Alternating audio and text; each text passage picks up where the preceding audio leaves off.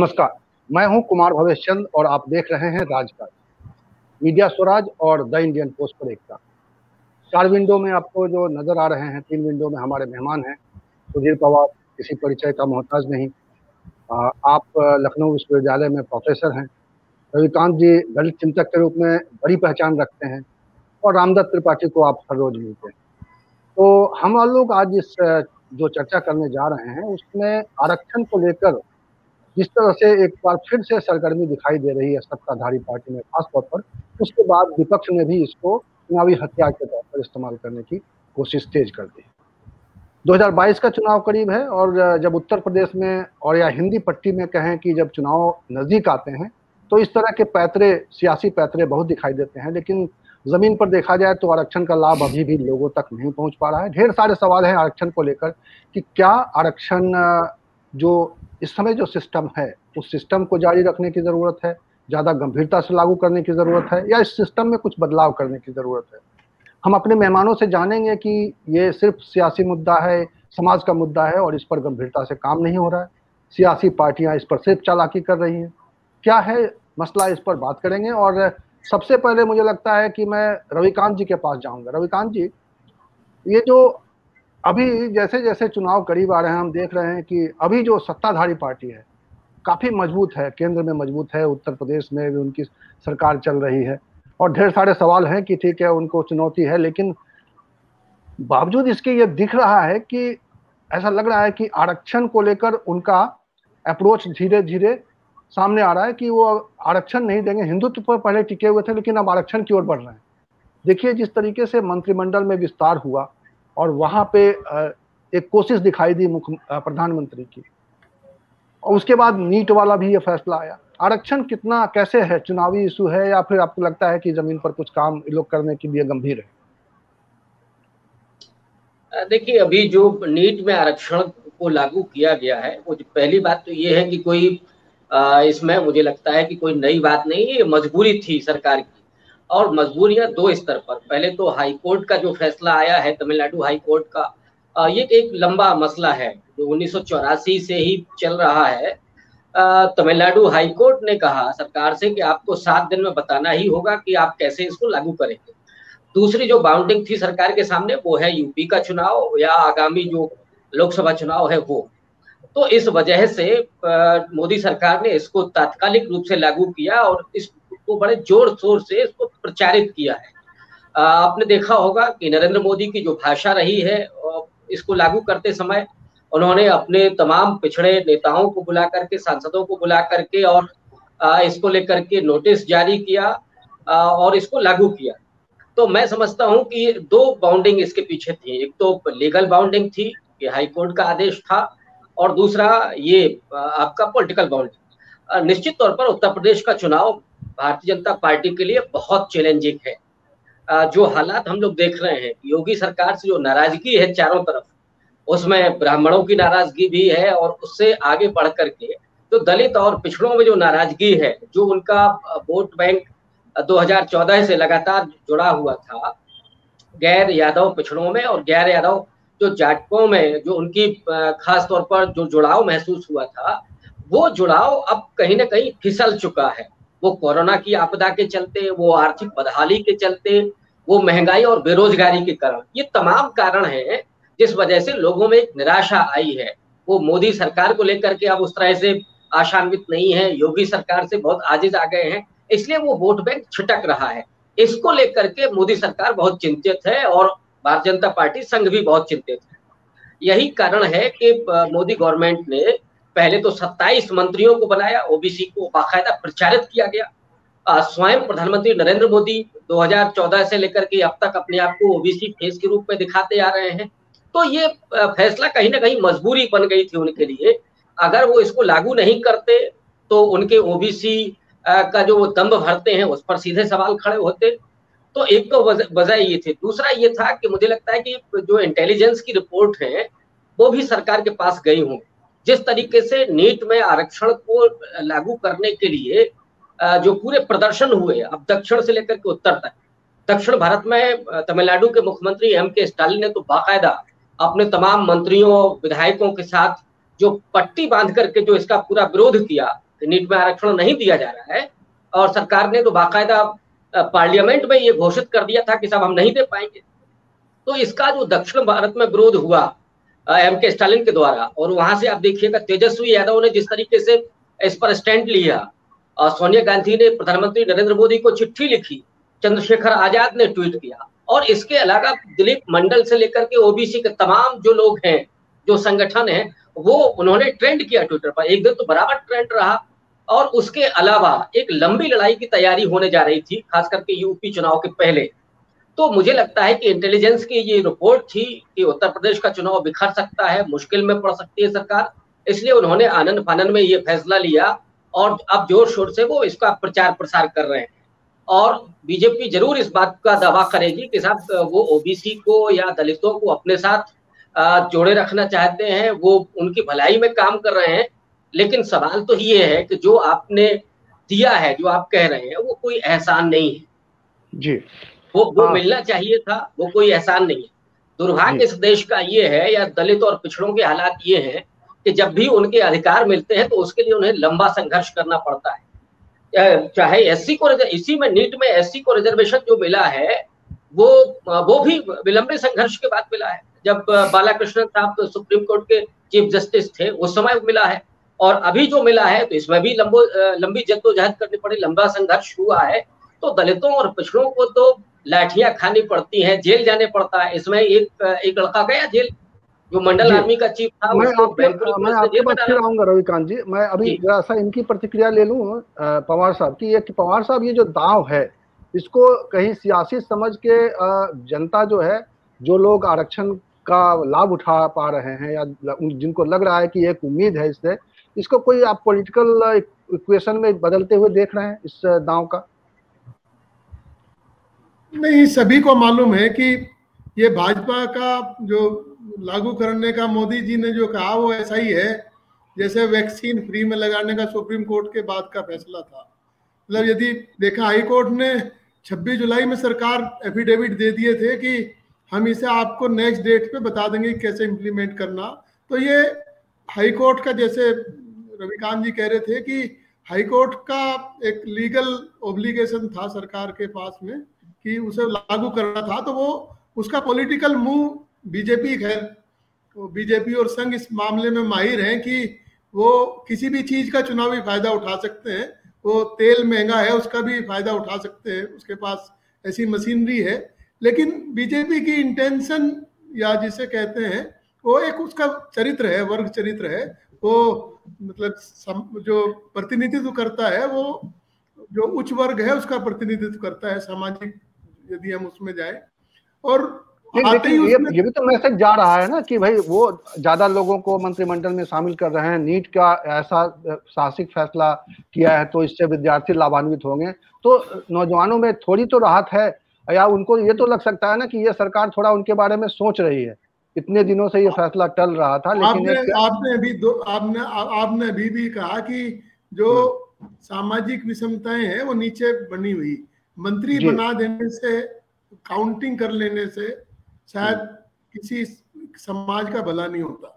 मतलब अभी मेरा जैसे जितनी राजनीति में समझता हूँ तो भारत ही एक ऐसा देश है जिसने शांतिपूर्वक तरीके से अपनी सामाजिक विषमताओं को समाप्त करने की तरफ़ बढ़ रहे। वो उसमें कंट्रीब्यूशन दो तीन मतलब अंबेडकर जी और महात्मा गांधी का था जो उन्होंने मतलब एक ऐसा संविधान बनाया जहाँ पे इस बात को समाप्त करने की थी कि हम विषमताओं से धीरे धीरे लड़ते हुए अहिंसक तरीके से समता की तरफ़ जाएँगे। और दूसरा बड़ा डेवलपमेंट था जब ओबीसी को रिजर्वेशन दिया गया। मतलब उसने राजनीति बदल दिया, उसके सबकी व्याख्या अलग अलग है कि बीपी सिंह ने वो क्यों किया, उसके पर चरितार्थ क्या होंगे मतलब। लेकिन भाजपा ने इस बार आके यूपी में बहुत दिनों के बाद भाजपा का सरकार आई। अब की बार यदि आप देखें नौकरी में प्रतिनिधित्व प्रतिशत देखें, इलाहाबाद में पब्लिक सर्विस कमीशन कैसा कर रहा? वो शायद रवि रविकांत जी के पास उसके आंकड़े भी होंगे। लेकिन 10 प्रतिशत रिजर्वेशन ईडब्ल्यू के लिए लाना, वो डाइल्यूशन था। आना चाहिए, गरीब आदमी की मदद होनी चाहिए, लेकिन संविधान जिसकी व्यवस्था करता था, पहले वो पूरा हो जाता, उसके बाद आप करते उस चीज़ के लिए। और अब जो जैसे हम कहते हैं कि पॉलिटिकल जो सिंबोलिज्म है सिंबोलिज्म से ना तो दलित समाज पे कोई फ़र्क पड़ता और ना ओबीसी समाज पे समझने लगे। कल्याण सिंह जी चीफ मिनिस्टर रहे यहाँ के, वो कितना मतलब कुछ परिवार ज़रूर राजनीति में आगे आ गए लेकिन उनमें कितना फ़ायदा हुआ। तो एक राजनीतिक प्रतिनिधित्व का फ़ायदा होता है कि आपके रोज़मर्रा के काम हो जाते हैं, लेकिन समाज जो बदलता है, समाज तो जो संवैधानिक प्रावधान है, उनके लागू करने से बदलता है। यदि हम इसे ही देखें, जो मेडिकल का जो रिजर्वेशन है, वो कब लागू हो जाना चाहिए था? 2017 में लागू होता यदि तो आंकड़े हैं कि हज़ारों लोगों को इसका फ़ायदा होता मेडिकल में एक सीट की कीमत जो मेडिकल, प्राइवेट मेडिकल कॉलेज है, वो दो करोड़ से ज़्यादा की है। तो ओबीसी जनरल तो मेरिट में आगे मान लिया हम ये मानते हैं जब रिजर्वेशन देते हैं कि कहीं ना कहीं हम कमज़ोर की मदद करते हैं उसे एक स्तर पर लाते हैं। तो मैं आपके पास फिर मैं, जी, जी। मैं पवार जी आपके पास फिर आऊँगा थोड़ा मैं रामदत्त जी के पास जाता हूँ। रामदत्त जी ये हिंदुत्व हिंदुत्व की ओर बढ़ते बढ़ते अचानक ऐसा क्या हुआ जिसकी वजह से भारतीय जनता पार्टी को ये एक इस मोड में जाना पड़ा है?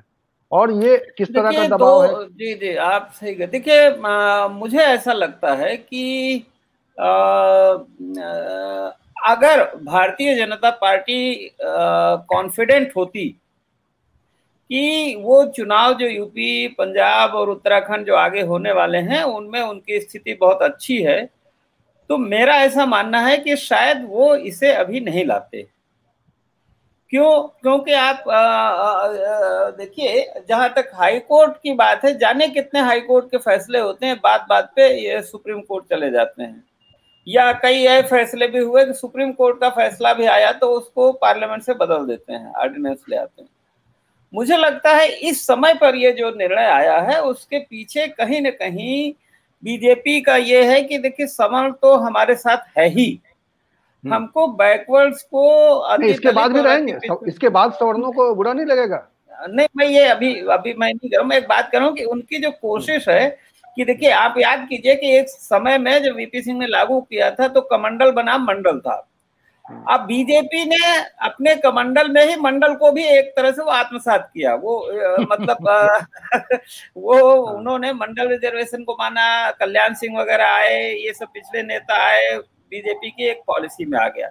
लेकिन कुछ चीज़ों को वो वो बचाए हुए थे शायद। देखिए एक आ, हम लोग उससे सहमत हुए ना सहमत हो देखिए पहली बात तो ये कि as a matter of policy कि एफर्मेटिव एक्शन होना चाहिए विशेष अवसर का सिद्धांत होना चाहिए कॉन्स्टिट्यूशन है। लेकिन बीच में कहीं ना कहीं ये भी आर्गुमेंट समाज में आते हैं कि भाई मेडिकल या ऐसी जगहों पर जहाँ पर कि कुछ मतलब एक ऐसी जगह है जहाँ जान का भी जोखिम है तो एक मेरिट को अभी आपको महत्व देना चाहिए, एक बैलेंस रखना चाहिए। तो मुझे लगता है कि अगर बीजेपी में एक लॉबी ये भी कह सकती थी कि भाई आप बजाय रिजर्वेशन देने के आप उनकी कोचिंग कराइए, और तरह से तैयार करिए, लेकिन उसको डाइल्यूट न कीजिए, ताकि जो डॉक्टर बने वो कॉम्पिटेंट हो। तो बहरहाल बीजेपी उस मोड में नहीं गई, वो अब पहले शायद यही था। और जो आप कह रहे हैं उसमें मरमरिंग है। देखिए, अगर हम सोशल मीडिया पे देखें तो मुझे लगता है कि इनका जो पर्पस था वो ये था कि नरेटिव बदलो। आज जो चर्चा हो रही थी दस दिन पहले गवर्नेंस पे गंगा में लाशों पे मतलब बहुत सारे फैसलों पे मोदी जी के नोटबंदी भी लॉकडाउन भी दवाई नहीं मिली। अच्छा आर्थिक नुकसान इतना ज़बरदस्त है इस समय जो गरीबों की स्थिति, आप देखिए कि सारे रोज़गार खत्म हो गए पढ़े लिखों को भी खत्म हो गए और जो लेबर क्लास है उसके भी खत्म हो गए। खेती का, आप देखिए इतना बड़ा आंदोलन चल रहा है। तो मुझे लगता है इस मौके पे दो कोशिश है कि जो पिछड़ों को तो वो कही रहे, कर ही रहे थे साथ लेकिन मुझे लगता है नरेटिव को भी बदलने तो आप देखिए कि मोदी मोदी जी उसी तरह से अपने को दिखा रहे हैं एग्रेसिव प्रो मंडल जैसे कि किसी जमाने में वीपी सिंह दिखा रहे थे कि भाई मैं इतने पिछले मंत्री भी बना रहा हूँ, मैं नीट में भी कर रहा हूँ। शायद अंदर से मनसा बीजेपी की नहीं रही होगी तो वो बेसिकली नरेटिव बदलने का है कि आज जो इंटरनेट पे प्रो आरक्षण और अगेंस्ट आरक्षण चल रहा है मुद्दा। तो एक जो मुझे तो लगता है कि ये सारा जो मकसद है नरेटिव बदलने का नरेटिव बदलने बदलने चुनाव का नरेटिव बदलने का ये जो ज़्यादा है और पाँच साल की जो यूपी सरकार की जो काम करी के तरीके परफॉर्मेंस पे चर्चा ना हो भाई। इनको लागू पहले ही कर देना चाहिए थे। जब 27 परसेंट रिजर्वेशन सोसाइटी ने मान लिया तो बिल्कुल होना चाहिए। उसमें तो कोई बात ही नहीं है। और हम लोग तो विशेष अवसर के सिद्धांत को मानते हैं। लेकिन उसमें कहीं ना कहीं एक ये फीलिंग आती है कि भाई ऐसी जगहों पर जहाँ मतलब एकदम कॉम्पिटेंस का सवाल है जान के जोखिम का सवाल है तो वहाँ पर आपको उस एफर्मेटिव एक्शन के और भी कई तरीके हैं। तो मुझे लगता है कि ये ज़्यादा मकसद इसका नरेटिव बदलने का है आ, क्योंकि भाई ओबीसी का तो कंसोलिडेशन वैसे भी था इनके साथ ऐसा था नहीं कि कहीं और जा रहा था जो नहीं लेकिन देखिए माइनस दलित ये मतलब यादव के अलावा यादव के अलावा लेकिन एक सेकंड में यही जो आपका एक सवाल था कि मुझे ये लग रहा है कि इस कदम के बाद शायद जो ब्राह्मणों की नाराज़गी वाली हो रही थी जो मैं सोशल मीडिया के वजह से देख रहा हूँ कि उससे मुझे लगता है कि थोड़ा और बढ़ेगी जो अपर कास्ट में थोड़ा नाराज़गी शायद और बढ़ेगी बीजेपी के साथ। जी। ए, एक और चीज़ रविकांत जी मैं उस सवाल के साथ आपके पास आना चाहता हूँ। उत्तर प्रदेश में राजभर बड़े मुखर होकर आजकल जो है आरक्षण की वकालत कर रहे हैं, आरक्षण की बात कर रहे हैं और वो तो ये भी कह रहे हैं कि हमारी सरकार बनेगी, वो एक उन्होंने भागीदारी संकल्प मोर्चा बनाया है और वो कह रहे हैं कि पाँच साल में हमारे पाँच मुख्यमंत्री होंगे। वो अलग अलग जातियों को जो प्रतिनिधित्व नहीं मिलता है राजनीति में रहा है, इसकी जो एक संकट है कि भाई उनकी जाति इतना परसेंट है लेकिन उनको पॉलिटिकल उस तरह से वो नहीं मिलता, महत्व नहीं मिलता। तो वो पाँच मुख्यमंत्री बनाएँगे और पाँच सालों में बीस डिप्टी सीएम बनाएँगे। ये जो है थ्योरी क्या और वो कह रहे हैं कि ये इतनी भागीदारी नहीं चाहिए। जो सताइस परसेंट मिल रहा है इसमें तो वो कह रहे हैं महिलाओं को तो फिफ्टी परसेंट आरक्षण की बात कर रहे हैं। और भी आरक्षण को लेकर जो और होता है कि सताइस परसेंट पर्याप्त नहीं है। क्या आपको लगता है कि अभी आरक्षण को ऐसे डिफाइन किया जा रहा है, जिस तरीके से अभी डिफाइन किया जा रहा है, इसको रीडिफाइन करने की ज़रूरत है? ज़्यादा इसका ब्रॉड बेस करना चाहिए। सचमुच हमारे यहाँ जो सिस्टम है, उससे जो समाज, जो कल्पना की गई थी कि आरक्षण का लाभ देकर एक जो दबा हुआ तबका है, उसको उठाया जाए, वो एक प्रयास जो था, वो प्रयास तो पूरा हुआ नहीं इस सिस्टम से। इस सिस्टम में कितना और चेंज लाने की ज़रूरत महसूस करते हैं और ये ये चुनाव में इसको एड्रेस नहीं किया जाता। है चुनाव में बस इस एक जुमला कह सकते हैं इसको आरक्षण का एक प्लैंक के तौर पर इस्तेमाल करते हैं और उसके बाद फिर बात ये बस मैं एक सवाल और जोड़ दे रहा हूँ साथ में रविकांत जी। की एक तरफ़ तो सरकार आरक्षण की बात करे और दूसरे तरफ़ जो सर्विसेज़ हैं वो ठेके पे भेज रही है। तो ठेके तो ये कैसे होगा? थोड़ा ये भी बताइएगा। कि आउटसोर्सिंग जब सब हो रही है सब काम? तो दोनों में क्या होगा? आरएसएस और बीजेपी की अगर आपको बिल्कुल शुरुआती दौर की राजनीति आप तो इतने सीनियर हैं आपको मालूम होगा कि उनका एजेंडा आरक्षण विरोधी था। लेकिन हाँ। बाद में बीजेपी को लगा कि वो इस पर सरवाइव नहीं कर सकते और सत्ता में नहीं पहुँच सकते इसलिए आरक्षण का विरोध करना उन्होंने बंद कर दिया। लेकिन बीच बीच में वो टिप्पणियाँ आती रही। जैसे बिहार चुनाव के पहले आपको याद होगा मोहन भागवत की टिप्पणी थी कि हम्म। आरक्षण पर की समीक्षा करने की ज़रूरत है। और उसके बाद बिहार में क्या हुआ? इसलिए मुझे लगता है कि उस डर के कारण बीजेपी अब आरक्षण के खिलाफ नहीं बोलती। लेकिन सुब्रमण्यम स्वामी का एक बयान आपको याद होगा। उन्होंने कहा था कि आरक्षण की हम वो दशा करेंगे कि वो केवल झुंझुना बन के रह जाएगा। हाँ, उसको हाँ। खत्म नहीं करना है लेकिन एक्चुअली हाँ। में उसको खत्म कर देना है। बिना कागज़ पत्थर पर खत्म किए ऐसे ही खत्म कर देना है। तो दरअसल उसी रणनीति के तहत ये सब हो रहा है। आप सरकारी नौकरियाँ ही खत्म कर दीजिए। सरकारी यूनिवर्सिटी भी खत्म हो रही है। यूनिवर्सिटी भी प्राइवेट सब जगह सब जगह कॉन्ट्रैक्ट बेस पर नौकरियाँ चल रही हैं। ठेका शुरू हो गया है। अध्यापक भी ठेके पर जाएँगे और जो स्वीपर है वो भी ठेके पर होगा। और इधर लेटरल एंट्री के द्वारा आप सचिव और संयुक्त सचिव बनाएँगे। तो उसके बाद फिर दलित और पिछड़े के लिए कुछ बचता नहीं है। हाँ थोड़ा बहुत जो थर्ड और फोर्थ क्लास में नौकरियाँ फ़िलहाल बची हैं, मुझे लगता है वो भी धीरे धीरे खत्म करने की पूरी तैयारी चल रही है। तो एक तो बात ये है। दूसरी बात थी जो राजभर साहब की है, मुझे लगता है कि राजभर साहब को थोड़ा पहले लोग बहुत सीरियस ले रहे थे। जब वो सीधे तौर पर बीजेपी से टकरा रहे थे और ये कह रहे थे कि साहब, हम ये जो है, वो डूबता हुआ जहाज़ है, उसकी कोई सवारी नहीं करेगा और हम केवल बीजेपी के विरोध में खड़े हुए हैं, इनको रोकेंगे। तब तक तो निश्चित तौर पर लोग उनको बहुत गंभीरता से ले रहे थे। जो दस दलों का संयुक्त भागीदारी मोर्चा उन्होंने बनाया, उसमें ओवैसी से लेकर के और बाबू सिंह कुशवाहा तमाम लोग हैं। लेकिन पहली बात तो यह है कि वो मोर्चा ही अब अंदर से दरक चुका है। जो मेरी अपनी जानकारी है, उसमें अखिलेश यादव ने सेंध मार दी है उसमें बाबू सिंह कुशवाहा से लेकर के कई लोग ऐसे हैं जो अब धीरे धीरे सपा की तरफ़ जा चुके हैं। अभी बहुत खुल के नहीं आया मामला लेकिन वो धीरे धीरे खुल जाएगा। तो अब उस भागीदारी मोर्चा का आ, कुछ खास अस्तित्व नहीं मुझे बचता हुआ दिख रहा।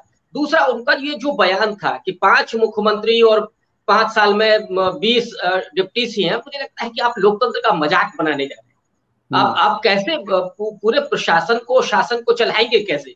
उसके लिए गवर्नमेंट में स्थायित्व तो चाहिए होता है। ये तो वही आप काम कर रहे हैं केवल मुखौटों के आधार पर आप राजनीति तय करने लगेंगे।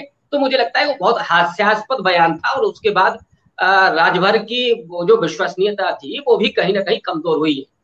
और तीसरी बात जो त्रिपाठी जी कह रहे थे उन्होंने हाईकोर्ट के फैसले का ज़िक्र किया। आ, मैं उनको दुरुस्त कर दूँ। दरअसल ये हाईकोर्ट का फैसला बाया सुप्रीम कोर्ट आया। नहीं नहीं मैं ये कह रहा हूँ कि वो सुप्रीम कोर्ट वो सुप्रीम कोर्ट के भी तो फैसले बदलते हैं ना। मैं मेरा मतलब है कि अदालत के भी वो बदल देते हैं। वो रास्ता उनके पास था।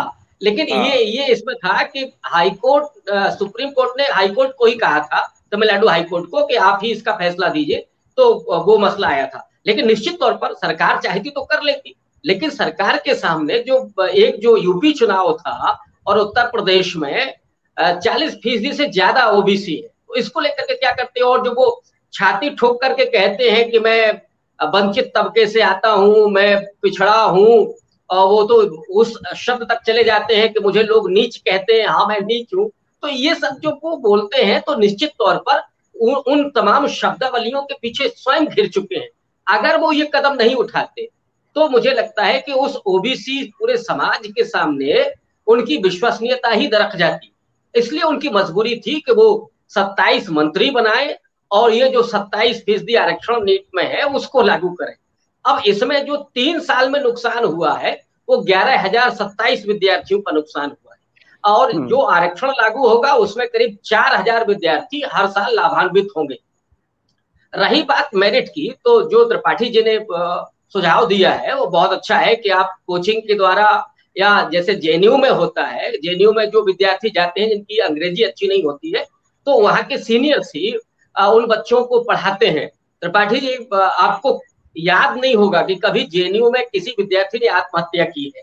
हाँ, कोई दलित और पिछड़ा और कोई आदिवासी आया है बहुत पिछड़े तबके से बहुत पिछड़े क्षेत्र से जिसने जेएनयू में आकर के आत्महत्या कर क्योंकि वहाँ के अध्यापकों का भी व्यवहार बहुत कोऑपरेटिव होता है और सीनियर्स का भी बहुत होता है। आ, तो उनको वो खींच करके ले आते हैं बराबरी पे ले आते और वो कंपटीशन करते हैं और बहुत अच्छा करते हैं। तो ये ये मुझे लगता है आई में भी होना चाहिए मेडिकल में भी होना चाहिए। लेकिन जब आप मेरिट पर सवाल उठाते हैं तो मुझे लगता है कि फिर ये भी होना चाहिए कि जो लोग यहाँ एमबीबीएस की पढ़ाई करके आई की पढ़ाई करके आईआईटी की पढ़ाई करके, जिसमें करोड़ों रुपया व्यय करती है सरकार, इन लोगों को फिर विदेश भी नहीं जाना चाहिए। हाँ बिल्कुल नहीं अगर अगर सरकार बॉन्ड होना है बॉन्ड हो सकता है। इन्हीं में से बहुत सारे लोग इंग्लैंड और अमेरिका चले जाते हैं बड़ी बड़ी रकम के लालच में और जो सेवा करने के लिए होता है मेडिकल में सच बात तो ये है कि गाँव में कौन सेवा करता है? जो बेचारा आरक्षण से आया है वही गाँव में सेवा दे रहा होता है। तो ये ये ये बहुत तरह के अंतर विरोध है मुझे लगता है कि इनको बहुत बारीकी से समझने की ज़रूरत है।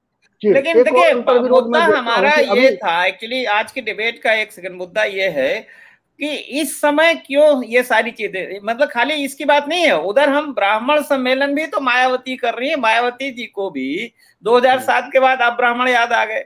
अखिलेश यादव को परशुराम जी की मूर्ति आ गई। तो हमारी जो आज चर्चा का फोकस है वो ये है कि अब देखिए जो बड़े व्यापक सुधार की बात है आर्थिक सुधार है शिक्षा है स्वास्थ्य है नौकरी है रोज़गार है सबको बात करिए। ये अचानक से ये ये एजेंडा सब वापस आ रहे हैं ना? तो आपके हाँ, खुद का क्या विचार है ना? थोड़ा नहीं नहीं आप भी तो बताइए ना हाँ, ये ये भवे भवे हाँ। त्रिपाठी जी उलटबाजी है। आपको हाँ। याद होगा कि जो कमंडल की राजनीति करते थे वो तो मंडल की तरफ़ आ गए और हाँ। जो मंडल की राजनीति करते थे वो कमंडल की तरफ़ चले गए। हैं आपने जो बात की एक एक फैक्ट एक फैक्ट ये भी है ना रविकांत जी कि अगर आप सारी नौकरियाँ सरकार की किसी एक जाति के एक गोत्र को दे दीजिए सबको नहीं मतलब ब्राह्मणों में भी कनौजिया है तो भी तो सबको रोज़गार नहीं मिलेगा ना। तो देखिए हमको ये भी थोड़ा सोचने की ज़रूरत है पवार साहब यहाँ पे कि भाई सब, कैसे सबको रोज़गार मिलेगा? कुछ उस पर भी सोचना चाहिए। इतना आर्टिफिशियल इंटेलिजेंस आ रही है सारे परंपरागत धंधे खत्म हो रहे हैं। तो बात यह है कि आज जो बात होनी चाहिए थी एडमिनिस्ट्रेशन के रिफॉर्म्स की, शिक्षा की, स्वास्थ्य की, रोज़गार की, उसके बजाय हम फिर जात पात एक लड़ा रहे हैं ना एक दूसरे को। आप सोशल मीडिया देखिए तो एक दूसरे के खिलाफ भावनाएँ भड़काने वाली बात हो रही। तो मैं चाहता हूँ कि भवेश जी, आपकी क्या ओपिनियन है कि इस समय क्यों ये मुद्दे उभारे जा रहे हैं और खाली हम बीजेपी की बात नहीं कर रहे हैं? मायावती की भी बात कर रहे हैं। मायावती ने भी आप सेकंड शिक्षा में क्या किया? दलित कम्युनिटी गाँव के लोगों को अगर शिक्षा सुधारती तभी ना आगे जाएँगे। आप रिजर्वेशन दे देंगे और गाँव का जो बच्चा पढ़ रहा है वो आएगा डॉक्टरी का नीट में आएगा वो बैठेगा। बिना बिना गाँव के शिक्षा देखिए क्या है कि ये जो ये जो सिस्टम भाई बाबा साहब अंबेडकर ने एक प्रोविज़न किया वो कैसे बैठेगा गाँव का लड़का? प्रोविज़न का मकसद यही था लेकिन देखा जाए तो किसी भी पॉलिटिकल पार्टी ने इसको ईमानदारी से इसको इम्प्लीमेंटेशन इसको नहीं होने दिया जाए। और इसी वजह से देखा जाए तो इसका सही लाभ समाज तक नहीं पहुँचा उन लोगों तक नहीं पहुँचा जिनको हमको समाज में अपलिफ्ट करना था और एक एक समानता तो असमानता तो अभी भी रह गई है। और असमानता रह गई है हम अगर देखा जाए तो जो नौकरियों से पीड़ित लोग हैं अगर इनकी संख्या हम देखें जिस समाज का उत्थान नहीं हो पाया वहाँ पे सरकारी नौकरियों में देख लीजिए कि कितने कम लोग हैं। तो अगर उनको नौकरियाँ मिलती समय से मिलती और तो एक दो पीढ़ी आगे आके वो नौकरियों का दायरा भी तो भवेश जी बढ़ाना पड़ेगा। नौकरियाँ खाली सरकारी से कहाँ होगा? हाँ तो ये ये जो चूँकि इसको ईमानदारी से इम्प्लीमेंट नहीं किया गया इसकी वजह से इसका सही लाभ समाज तक नहीं पहुँचा। और मैं देखता हूँ कि ये आरक्षण की बात मीडिया में भी या सरकार भी, सत्ताधारी पार्टी भी और विपक्ष भी, तभी सबको याद आता है जब चुनाव करीब आते हैं। तो देखा जाए तो ये एक पॉलिटिकल बस एक गिमिक रख के बन के रह गया है और इसका सही अर्थों में मेरा सवाल यही था कि क्या ये कभी किसी पार्टी के मतलब रियल एजेंडे में आएगा? और मुझे पवार साहब के पास जाना है कि ये जो इन्होंने जो शुरू किया है, क्या इसकी वजह से सरकार का जो परफॉर्मेंस का जो मेन एजेंडा होना चाहिए था, वो दब जाएगा। जो बाकी सवाल है, जैसे अभी रामदत्त जी ने सवाल उठाया कि जासूसी हो रही है लोगों की, जिसमें आम आदमी भी शामिल है। पत्रकार भी भाई, आम आदमी का हिस्सा है। इतने बड़ी संख्या में पत्रकारों की जासूसी हो रही थी और सामान्य पत्रकारों की हो रही थी जो इस लेवल पर ऐसा सरकार उठा पटक करने वाली स्थिति में नहीं है। लेकिन आप क्या जानना चाहते हैं तो ये सारे मुद्दे धुल जाएँ और क्यों ये मुद्दा लाया गया? और क्या ये उनका ये ताकि समाज में फिर टकराव हो बस। ये उनकी ये कोशिश कामयाब हो जाएगी। नहीं जहाँ तक मेरी समझ का सवाल है मेडिकल में ये रिजर्वेशन होना समाज का ये तो ड्यू था नहीं हो रहा था इसका कोई ओब्लिगेशन नहीं है कि पिछड़े इनके साथ आ जाएँगे वैसा कुछ नहीं होने जा रहा। जो चुनाव के मुद्दे हैं मतलब ये पहले भी मैंने एक बार कहा था कि जो नहीं, नहीं, एक सेकंड एक सेकंड पवार साहब माफ़ कीजिएगा। हम लोग ये बात करें कि रिजर्वेशन इज़ नॉट इशू हमारा ये कहना है कि चाहे समाजवादी पार्टी को परशुराम जी याद आ रहे मायावती जी को ब्राह्मण आ रहे हैं या साढ़े चार साल बाद जो है सतीश मिश्रा को याद आया अब वो अयोध्या बनारस सब घूम रहे हैं और बीजेपी ये कर रही तो बात यह है कि जो इस समय ऐसे एजेंडे पे बात होनी चाहिए जिससे सबका भला हो, समाज का भला हो ना। आप बताइए हम लोग अभी तक जो ट्रेडिशनल क्लास की बात करें, जो नया वर्ग पैदा हो गया, जो बच्चे रविकांत जी गाँव प्राइमरी स्कूल में सरकारी पढ़ रहे हैं और जो अंग्रेज़ी स्कूलों में पढ़ रहे हैं, अपने आप में नया क्लास नहीं है। आपको नहीं लगता कि भाई वो बिल्कुल क्लास बदल जाता है, किसी जाति के हो? तो मैं कह रहा हूँ कि ये मौका था कि हम पॉलिसीज़ के रिफॉर्म्स की बात करें एडमिनिस्ट्रेशन के रिफॉर्म्स की बात करें उसके बजाय फिर हम तीनों पार्टियाँ जाति के आधार पे कर रही हैं हम इस पे बात कर रहे हैं। रिजर्वेशन की मेरिट पे कोई विवाद नहीं है मिलना चाहिए बिल्कुल मिले। वो, वो, वो, बात यह है कि आप फोकस किस बात पे कैंपेन का फोकस क्या हो रहा है? नहीं उसके लिए आपकी लीडरशिप क्या है? बात तो ये है ना कि इस मंडल और कमंडल ने जो राजनीतिक नेतृत्व दिया वो कौन सा है? और उसके मुद्दे कौन से रहे? शायद मतलब थोड़ा सा यदि हम देखें उत्तर प्रदेश के एक पेज पे खबर छपी थी कि इतने बच्चे कुपोषित हैं। अगले पेज पे बहुत हाँ आज ही छपा कि 50 परसेंट जो कुपोषित भारत के बच्चे हैं 50 परसेंट यूपी के हैं। और उस अगले पे और अगले पे उत्तर प्रदेश का बहुत चमचमाता हुआ विज्ञापन छपा था जिसमें मोदी जी और योगी मतलब जो इंडिया टुडे का जो पंद्रह पेज जो दिए अब की बार एडवर्टाइजमेंट के और कवर पेज देख लीजिए तो मुद्दे जो बनते हैं ना मुद्दे तो राजनीतिक नेतृत्व बनाते हैं और उनके पीछे जनता मोबिलाइज होती है। तो उसका मोटिव क्या है? मोटिव किसका? जिस, यही किसका? लड़ाने का आपस में लड़ाने का मोटिव है ना? भाई हमें तो सब ए, ए, एक फिक्स पोजीशन है। बीजेपी की फिक्स पोजीशन है कि उसके पास जो आरक्षण के विरोधी लोग हैं, वो उसे अपनी, अपना मानते हैं कि वो हमारी पार्टी है। जो आरक्षण के समर्थक हैं, उन्हें लगता है कि क्षेत्रीय दल, जिसमें समाजवादी पार्टी और बसपा है, वो ये मानते हैं कि हमारे हित पोषक है। तो ये दो का है। दोनों को, बाकी वर्ग को बदलने के लिए उनके साथ जाना पड़ता है, जो आप पूछ रहे थे। क्योंकि उन्हें भी मालूम है कि इससे काम नहीं चलने वाला। भाजपा को रियलाइज़ हो गया था 1990 में कितने बड़े वर्ग को छोड़ के आप काम नहीं कर सकते तो कल्याण सिंह को लाए। मुद्दे जो है ना, मुद्दे तो पब्लिक के मुद्दे तो हैं। पब्लिक के मुद्दे तो महँगाई, बेरोजगारी, वो सब है, लेकिन उसके पास मौका कहाँ मिलता है? उसे इन्हीं में से छांटना है ना। भाई जो सप्लाई करते हैं कैंडिडेट वो तो पॉलिटिकल पार्टी सप्लाई करती है। उनकी तो मजबूरी है किसे वोट देना अच्छा उन्हें यदि पब्लिक यदि आज विपक्ष में, यदि भाजपा विपक्ष में मुद्दे उठा रही थी लोगों के तो उसके बाद पाँच साल बाद परफॉर्मेंस होना था ना। तो वो परफॉर्मेंस संकल्प पत्र पर थोड़ा ही होगा परफॉर्मेंस तो इस पर होगा। मोदी जी कह रहे कि हमने अब ओबीसी के लिए कर दिया आप जन आशीर्वाद यात्रा निकालिए अखिलेश जी कह रहे कि हमने मेट्रो यात्रा मतलब वो इकोनॉमिक प्रोग्रेस की थी सोशल प्रोग्रेस का तो वो ज़िक्र नहीं करते। तो पैराडॉक्स यही है कि जो जिस साथ जिस जिस जिस वायदे के साथ सत्ता में आता है पाँच साल के बाद वो नहीं चाहता कि उसका उस, उस पर एग्जामिनेशन हो। आप 2000 का चुनाव देखिए किस मुद्दे पे हुआ। बात थी काला धन लाने की, बात थी सबको इक्विटेबल डिस्ट्रीब्यूशन की, बात थी रोज़गार की और चुनाव हुआ पुलवामा पे और सर्जिकल स्ट्राइक पे। किसी एक एक भी कहीं वो मुद्दा ही नहीं बनने दिया।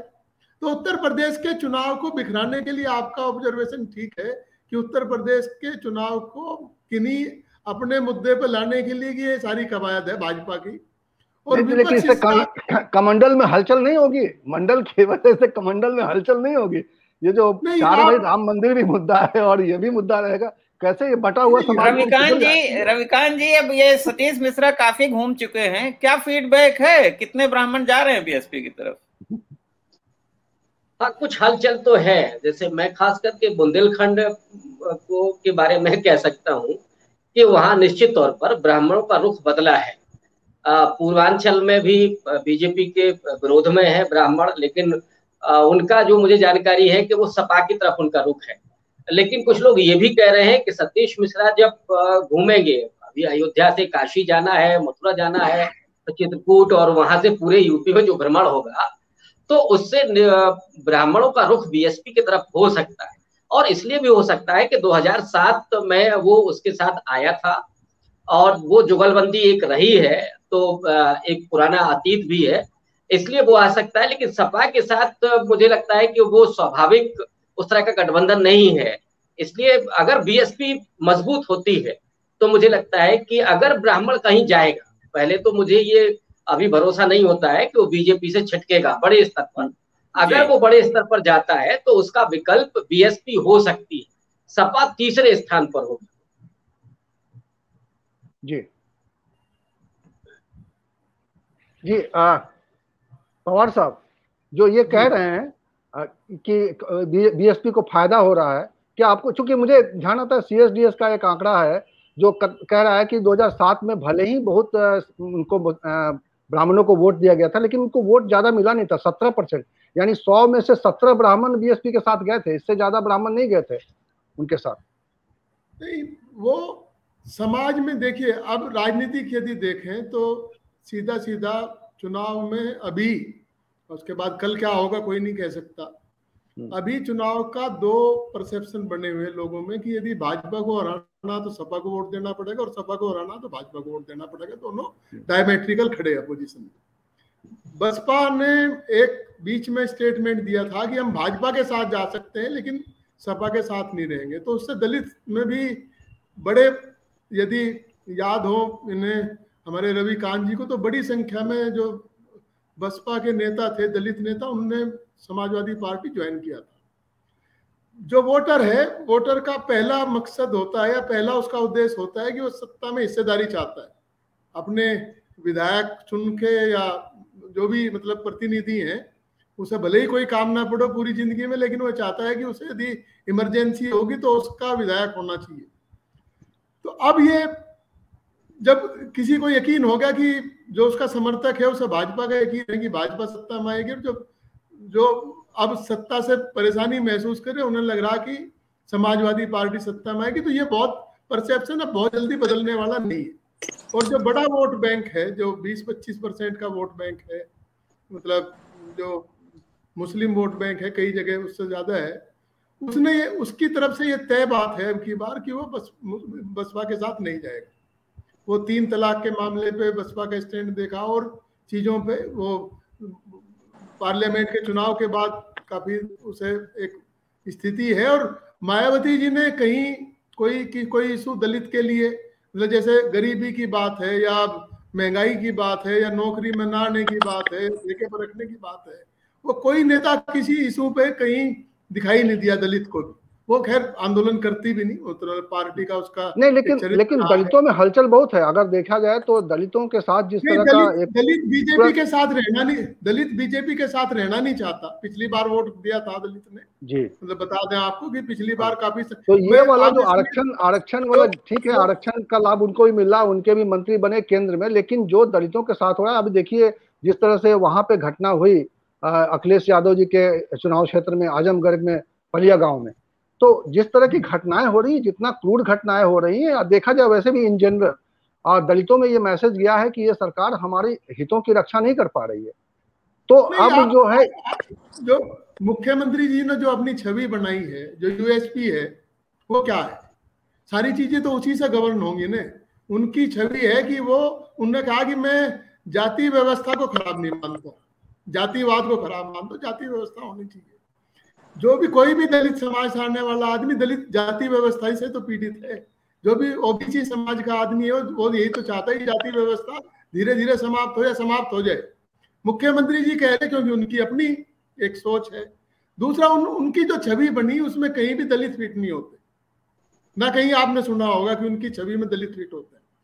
कोई नेता आप बता दीजिए जिसे उन्होंने कोई प्रेफरेंस दे के स्टेज पर बैठा दलित में जो आप कह रहे वाकई में हलचल है उसे ये समझ नहीं आ रहा उसका झुकाव बसपा के साथ है क्योंकि बसपा ने उनके लिए काफ़ी काम किया 2007 और रामदेव जी आपका दो दो विंडो खुल गया है मुझे लगता है इस विंडो में आपका ज़्यादा अच्छा आ रहा है क्लियर आ रहा है। आपकी आवाज़ आप एक बार आप वॉइस टेस्ट कर लीजिए आप आपकी आवाज़ मिल रही है कि नहीं? मेरी?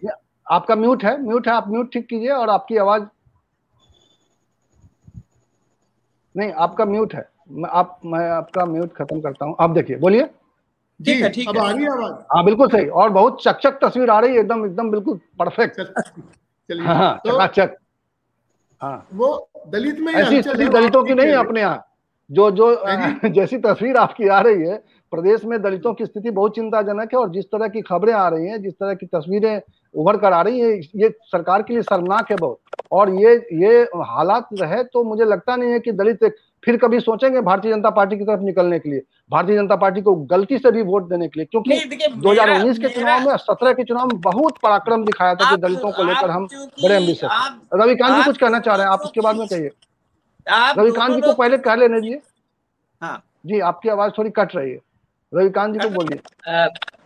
मैं पवार साहब ने जो बात कही है उसमें थोड़ा सा ऐड करना चाह रहा था। मायावती ने 2007 से ही बाहर निकलना बंद कर दिया। वो अब जन संघर्ष नहीं करती हैं, आंदोलन नहीं करती हैं, लेकिन रणनीति बनाने में वो माहिर है। जितना मैंने उनको देखा है। अभी आपको अगर दो तीन दिन का याद हो, माने पिछले अगर हम इसी महीने का अगर देख लें दो तीन दिन का छोड़िए तो उसमें पहला काम उन्होंने कि सतीश मिश्रा के नेतृत्व में ब्राह्मण सम्मेलन, बौद्धिक सम्मेलन शुरू किए हैं। दूसरा, परसों उन्होंने पहला टिकट घोषित किया है, वो बिठूर में किसी यादव को दिया है। और इसके अलावा जो अंदर से खबरें निकल करके आ रही हैं कि वो हंड्रेड प्लस ब्राह्मणों को टिकट देंगी, वो हंड्रेड प्लस मुसलमानों को टिकट देंगी। और मुझे लगता है कि यादवों को भी वो फिफ्टी के आसपास टिकट देंगे। ये जो पूरा वो घेराव कर रही है एक तरह से, वो समाजवादी पार्टी का कर रही है। अखिलेश यादव को तो शतरंज के उन मोहरों पर वो इस तरह से घेर दे रही है कि बहुत मुश्किल हो जा रही है। जैसे अभी अभी उन्होंने यादव को घोषित किया तो यादवों में एक हलचल होगी। दूसरा जहाँ पे समाजवादी पार्टी का यादव कैंडिडेट होगा, वहाँ पे वो जहाँ मुस्लिम कैंडिडेट होगा, वहाँ पे वो यादव उतारेंगे। और बगल वाली सीट पर वो ब्राह्मण प्रत्याशी को उतारेंगी। तो वो जो पूरे चक्रव्यूह की रचना जिस तरीके से कर रही है, वो मुझे लगता है कि वो काबले गौर है। और ये ये जो सनसनी है अभी आप देख लीजिए जैसी बातचीत शुरू होगी, इस समय मायावती की जो पहली कोशिश है वो ये है कि जिस अभी पिछले दिनों वो नॉन प्लेयर में डाल दी गई थी कि बीएसपी तो अब खिलाड़ी ही नहीं है उत्तर प्रदेश की राजनीति में।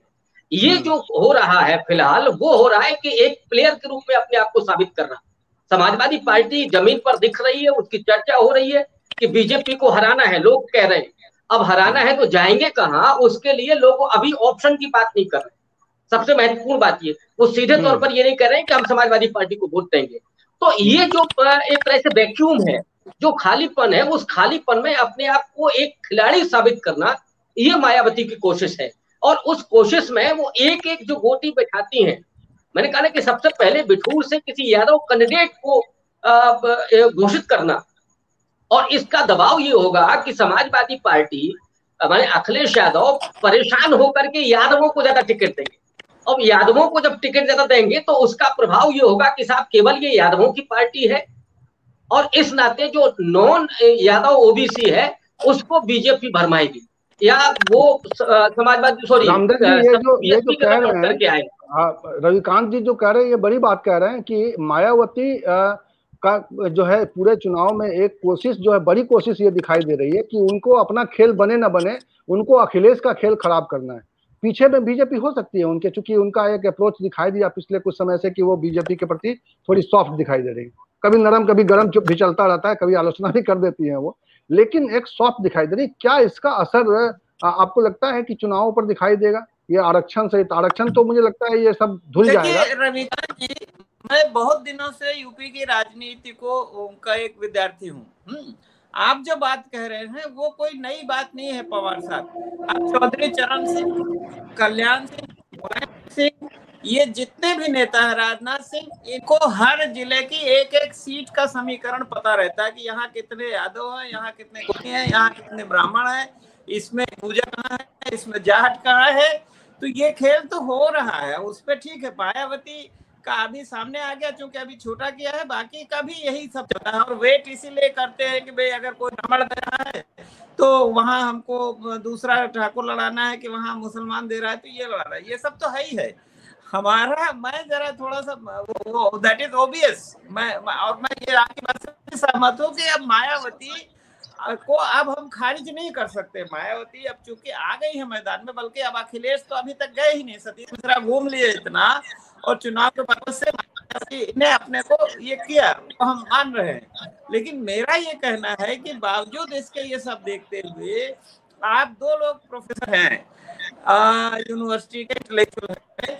ये कब होगा कि भाई मायावती, अखिलेश यादव या नरेंद्र मोदी आप लोगों को या चिंतकों को बुलाए, कहें कि भैया कुछ पॉलिसी ऐसी बताओ कि हमारी जो एजुकेशन सिस्टम ठीक हो? हमारा जो प्राइमरी हेल्थ ठीक हो? हमारे जो रोज़गार सब खत्म भाई आप देखिए, जो बाँस की टोकरी भी चाइना से बनके और बाली में बिक रही है, इंडोनेशिया कहना है कि ये जो ट्रेडिशनल पावर हाउस है हमारे जाति के धर्म के उसमें प्लग लगा के बिजली तो ये लोग खींच रहे हैं।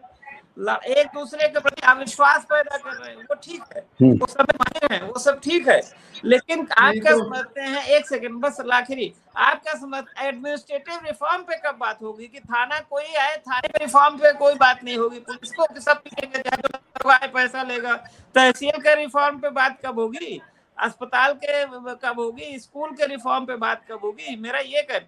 और ये ज़िम्मेदारी इन लोगों की ज़्यादा है जो पिछड़ों के नेता को नेता क्योंकि जिनके पास पैसा है, वो तो बाई कर ले रहे हैं ना सर्विस वो पानी भी अपना अलग खरीद रहे हैं, उनके पास ट्रांसपोर्ट का भी अपना है, उनका नौकरियों का भी सब अलग है, वो डिपेंड कर रहे हैं। सीट भी जाके इंजीनियरिंग और मेडिकल में पैसा दे खरीद रहे मेरा ये कहना है कि जो एडमिनिस्ट्रेटिव रिफॉर्म्स है पॉलिसी में जो चेंज है, जिसकी वजह से सब परेशानी है, उस पर बात कब होगी क्यों नहीं होगी। और सर? वो आपने ठीक कहा। पहले तो मैं आपका वो बता दूँ कि हमारे यहाँ जो ट्रेंड है यूएस में या जो डेवलप्ड कंट्रीज़ हैं, वहाँ यदि कोई समस्या आती है सामाजिक भी तो वो यूनिवर्सिटीज को दे देते हैं कि आप इसमें अपनी राय दीजिए। जी। यूनिवर्सिटी के सामने भी जो समस्या आ जाती है उसे नेता ले लेते हैं कि लाइए हम दे हम इसे ठीक हैं। वो, वो, वो दूसरे तरीके का आपका सिलेबस भी वही बना के भेज रहे हैं सचिन जी दूसरे तरीके का रिश्ता है यहाँ पे। लेकिन मैं यहाँ पे ये बात बता दूँ। 2012 में जब अखिलेश जी के चुनाव लड़ रहे थे तो एक मुझे मिले विनोद यादव नाम था उनका। वो हार्वर्ड से आए थे यहाँ पे कि मुझे एक जैन थे मतलब वहाँ के, ऑक्सफोर्ड के, वो दोनों आदमी ये स्टडी कर रहे थे कि यूपी के पॉलिटिकल कंटूर्स में क्या चेंज आया। तो मैं आपको ये बता दूँ कि बहुत दिन के बाद में 2017 से लोगों को उम्मीद थी और वो चीज़ें बदली भी हैं। मतलब पॉलिसी लेवल चेंज है। यदि हम देखें कि उस समय जो एक ये काम धेनु योजना शुरू हुई थी, उसके बाद फिर हाईवेज पर काम शुरू हुआ, फिर जो डिस्ट्रिक्ट रोड थे फोर लेन बने बिजली की समस्या शायद सबसे ज़्यादा उसी सरकार में सोल्व हुई। लेकिन चुनाव उन्हें भी उसी पर लड़ना पड़ा शमशान कब्रिस्तान पर। आप देखिए मतलब जो सरकार बनाने निकले थे कि काम बोलता है, उन्हें चुनाव लड़ना पड़ा कि शमशान के जब कब्रिस्तान बढ़िया बने तो शमशान भी बढ़िया होना चाहिए। तो जो सामाजिक हम लोग उस मुद्दे पे शायद ये यूनिवर्सिटीज का या हम लोगों का एक वो लेकिन लेकिन वो, वो लेकिन वो जो काम गिना रहे थे उससे गाँव और गरीब वाले फ़ायदा नहीं हो रहा था ना। आपने लोक भवन बना दिया बना दिया आपने एक्सप्रेस वे बना दिया उससे गाँव गरीब का क्या फ़ायदा हुआ? नहीं हम तो ये बात कह रहे हैं कि तो उससे 2000 2000 मतलब कल्याण सिंह की सरकार के और उनके बीच में यदि किसी ने डेवलपमेंट पे ऐसे बात की तो वो उन्हीं की सरकार थी। वो ठीक है पाँच साल में इस उत्तर प्रदेश में आप कोई बहुत बड़ा आर्थिक स्तर नहीं उठा सकते। लेकिन कम से कम डेवलपमेंट में एजेंडा तो था। आप ये देखिए उनके समय में समाजवादी पार्टी का जो समय था, शायद उसी का क्रेडिट आज की सरकार ले रही। कोई बिजली पे कोई आंदोलन नहीं हुआ। याद कीजिए कि उस समय गर्मी में लोग कितने कानपुर में या दूसरे शहरों में ग्रिड जो थे वो रूरल और जो किस, वो खेत वाला ग्रिड था वो अलग हुआ। बिजली की ट्रांसमिशन लाइन बनी ट्रांस वो बने जो डिस्ट्रीब्यूशन हाउसेज थे तो काम करने की शुरुआत हुई थी। लेकिन जब आप काम करने की शुरुआत में चार वो साल में आपको फिर उसी एजेंडे में आना पड़े तो लोग सोचते हैं कि जब जनता इसे चाहती है तो ठीक है यही करें सिंबॉलिक राजनीति का एक। लेकिन ये सही बात है ये जर्नलिस्ट की और जो समाज में हम जैसे लोग हैं ये उनका फेलियर है। कि हम लोग मुद्दे पे पॉलिटिशियन को नहीं ला पाते। हम उन्हीं के मुद्दे डिस्कस करते हैं।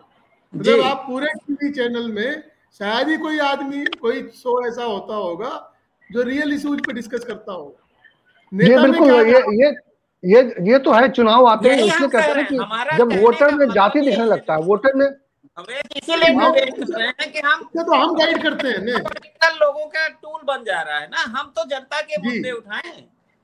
हाँ नहीं मैंने मैंने एक शुरू किया था त्रिपाठी जी एक छोटा सा एग्ज़ाम्पल में बताता नहीं कभी लेकिन 2009 में हम लोगों ने कुछ लोगों को लेके एक किसान यात्रा शुरू की थी। मेरे साथ एक कर्नाटक के तंबा के थे सीएसईपी के चेयरमैन रहते हक साहब थे। तो हम पंद्रह बीस लोग तीन स्टेट में गए कि किसानों से कि जो भी तुम्हारे पास वोट मांगने के लिए आए उससे ये सवाल पूछिए। आपने हमारे लिए इनमें से क्या क्या किया?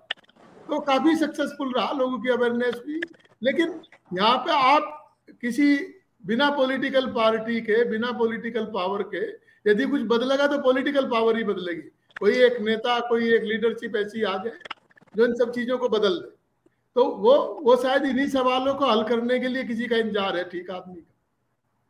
चलिए मैं रविकांत जी से फाइनल कमेंट लूँगा। ये जो हम हम ये समझते हैं कि जब चुनाव दर चुनाव वोटरों की स्थिति में परिवर्तन आना चाहिए, यानी कि जो कंज्यूमर के तौर पे वोटर है, उसके उसके जीवन स्तर में कोई सरकार आके सुधार करे, उसका जीवन स्तर पहले से ज़्यादा हो, बढ़िया हो, उसको रोज़गार मिले, उसको जो भी उसके जीवन में कुछ बदलाव दिखाई दे, लेकिन ये होता नहीं है। चुनाव के समय आमतौर पर ऐसे ही एजेंडे सामने रख दिए जाते हैं, जिसमें आम लोगों की ज़िंदगी में कोई परिवर्तन दिखाई नहीं देता। और मुझे लगता है कि यही हो रहा है। आप आखिरी आपका कमेंट के साथ मैं इस कार्यक्रम को खत्म इसके बाद एक सवाल मैं पूछूँगा एक एक सवाल मैं पूछूँगा इसके बाद। जी जी जी। देखिए हिंदुस्तान में जो मनुष्य है वो मुझे लगता है कि माँ के दूध के साथ जो सबसे पहले जो चीज़ सीखता है वो जाति और धर्म। तो जाति और धर्म का जो बोध है वो विकास के बोध के पहले कहीं आकर के जम जाता है। विकास का मुद्दा तो बहुत बाद में आता है। तो इसी इन्हीं दो चीज़ों पर जाति के बोध पर या धर्म के बोध पर जब राजनीतिक दल लोगों को प्रभावित करते हैं तो बहुत जल्दी वो जकड़बंदी में आ जाते हैं। हम्म। और ये बहुत आसान भी है कि आपको कुछ करना नहीं है आप आपकी कोई रिस्पॉन्सिबिलिटी नहीं है। आपने आरक्षण की जो बात की अब आरक्षण कैसे लागू होगा क्या लागू होगा और वो उसका कोई उस उत्तरदायित्व नहीं है वो एक सिस्टम है अपने आप चलता रहेगा।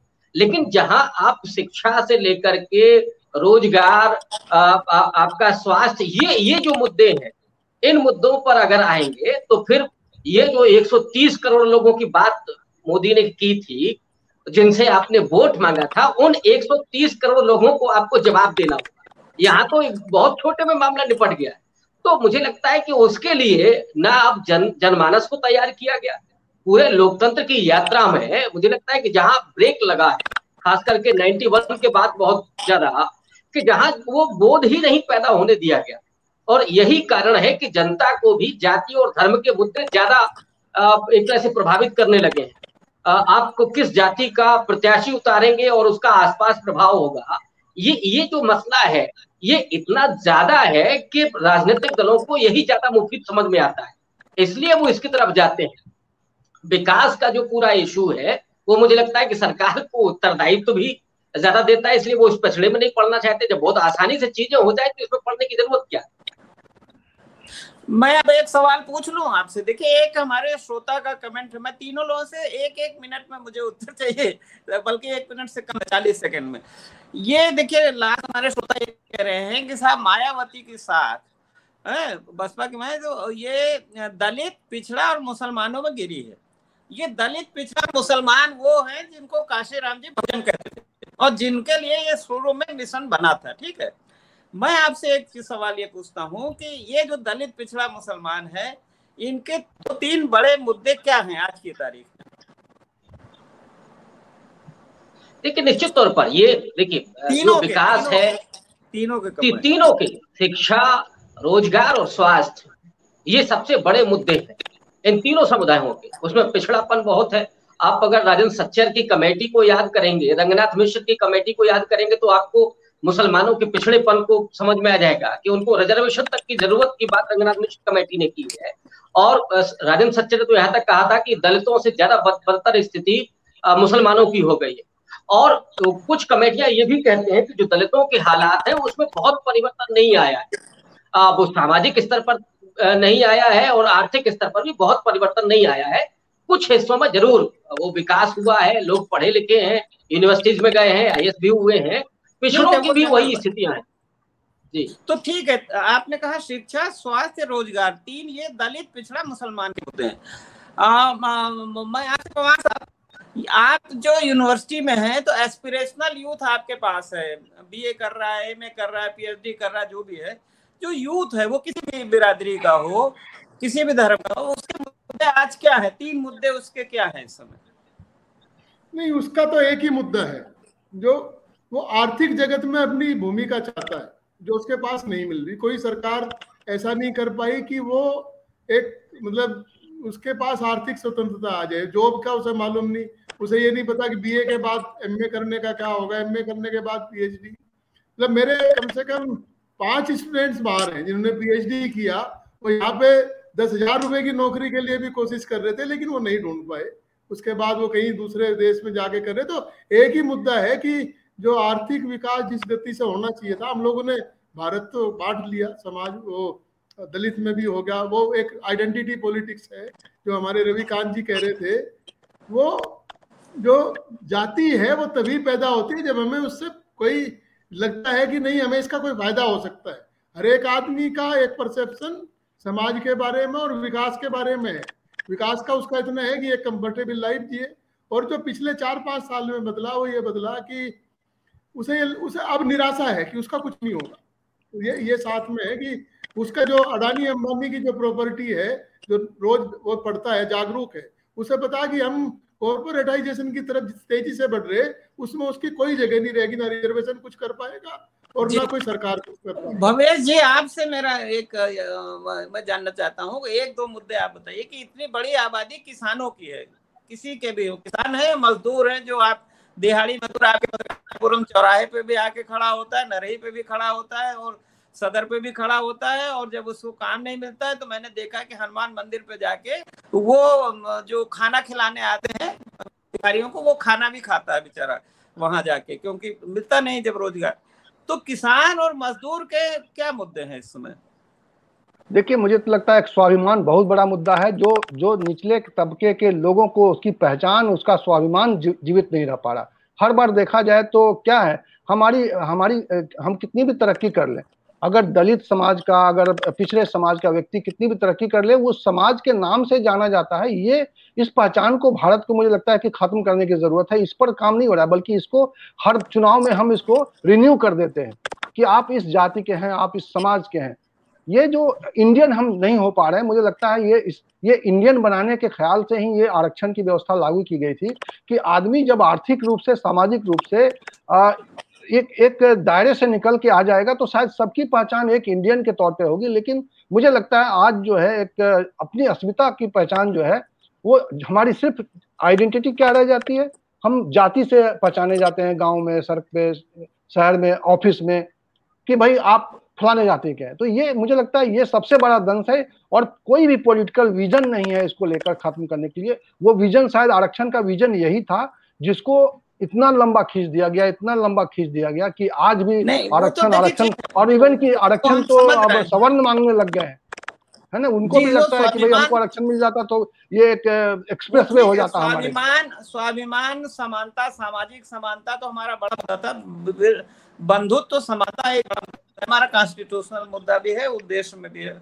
मैं ये कह रहा था कि किसान और मजदूर का क्या मुद्दे हैं? इतना बड़ा किसान आंदोलन आठ महीने से चल रहा है तो क्या मुद्दा है भाई उनकी मेहनत का वाजिब दाम मिले? हम्म फ़सल का और मेहनत का।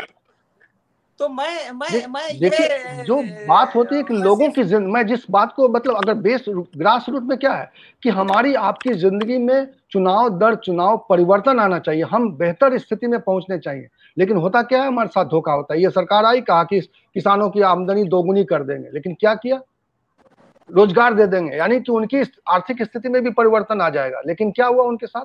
तो जो ये जो सियासी छल होता है ये सियासी छल हमको आगे नहीं बढ़ने दे रहा है और आज भी वही समस्या है कि हम आर्थिक रूप से हमें आगे नहीं ले जाया जा रहा है। कुछ खास लोगों की तरक्की हो जाती है कोटरी की तरक्की हो जाती है और पाँच साल गुजर जाते हैं और फिर हमें ऐसे मामले में उलझा दिया जाता है ऐसे विषय में उलझा दिया जाता है जिसको हम समझते हैं कि यही हमारा भविष्य तय करेगा हम आरक्षण के आधार पर अगर वोट कर देंगे तो हमको जो चाहिए था वो मिल जाएगा।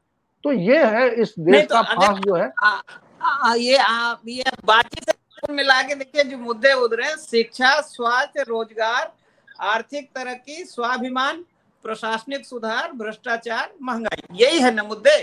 तो सवाल ये है कि नरेटिव इससे हट के क्यों सेट हो रहा है? इस ये तो ये तो सियासी साजिश है कोशिश है। इसी को हम हमारे हमारे हमारी देश की जनता चूँकि अशिक्षित है अधिकतर जनता अशिक्षित है और सही कर रहे हैं रविकांत जी की भावुक तो जनता को शिक्षित करना ही तो राजनीतिक दलों का काम है ना? जनता को नहीं नहीं वो वो वो सिर्फ़ उनका काम तो भ्रमित करना है। ये उनका काम भ्रमित करना है। वो कर रहे हैं वो अच्छी तरह कर रहे हैं। ये काम हमारा था मीडिया का था।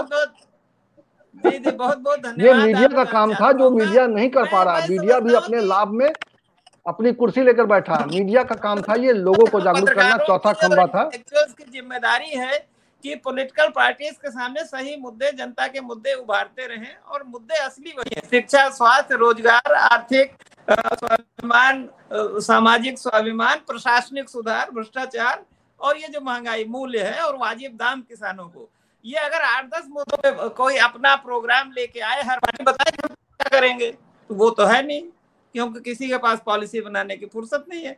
न जाएँगे कि भाई रविकांत जी के पास जाएँ उनके पास जाएँ या पवार साहब के पास जाएँ कि भाई इसमें मदद करो। चलिए खैर बार बार अच्छी चर्चा हुई। हम लोगों ने आ, मुझे लगता है एक घंटे का समय बिताया है और कुछ चर्चा हुई है। हम तो यही कहेंगे कि अपने प्रदेश के वोटरों को जागरूक होने की ज़रूरत है और उनको अच्छे लोगों को चुनने की ज़रूरत है। और अगर अच्छे लोगों को चुनकर भेजेंगे तो शायद अच्छी सरकार मिलेगी। हम अच्छे लोग चुनते नहीं हम जातियों के आधार पर हम बहुत सारे जो हमारे कंसिडरेशन होते हैं वो कंसिडरेशन को अलग करने की ज़रूरत है। मैं बार बार कहता हूँ कि जब हमें अपने बेटे को एडमिशन के लिए किसी स्कूल में दाखिला कराना होता है तो दस स्कूलों को हम समझते हैं कि कहाँ पे पढ़ाना ठीक रहेगा। लेकिन हम वोट देने के लिए जब सोचते हैं तो शायद हम ज़्यादा नहीं सोचते हम हमारे पास जो आता है या हमारे जाति का होता है हमारे किसी तरह से संपर्क में होता है या हमें बहुत आ, मतलब बिल्कुल लापरवाही से हम वोट कर देते हैं। ये वोट अगर सावधानी से सोच समझ के किया गया तो लोकतंत्र मज़बूत होगा लोगों की स्थिति ऐसी नहीं रहेगी और शायद हम नई चर्चा कर पाएँगे नए विषय पर चर्चा करेंगे। चलिए बहुत बहुत शुक्रिया आप सभी का और दर्शकों का भी। आखिर में मैं अपने दर्शकों से एक अनुरोध करूँगा कि अगर आपने अभी तक हमारा ये चैनल सब्सक्राइब नहीं किया तो प्लीज़ इसे सब्सक्राइब कर लीजिए और इसका बेल आइकन ज़रूर दबा दीजिएगा ताकि जब भी कोई नया वीडियो बने तो उसका नोटिफिकेशन आपको मिल जाए। बहुत बहुत शुक्रिया। इस खबर को ज़्यादा से ज़्यादा शेयर कीजिए। धन्यवाद।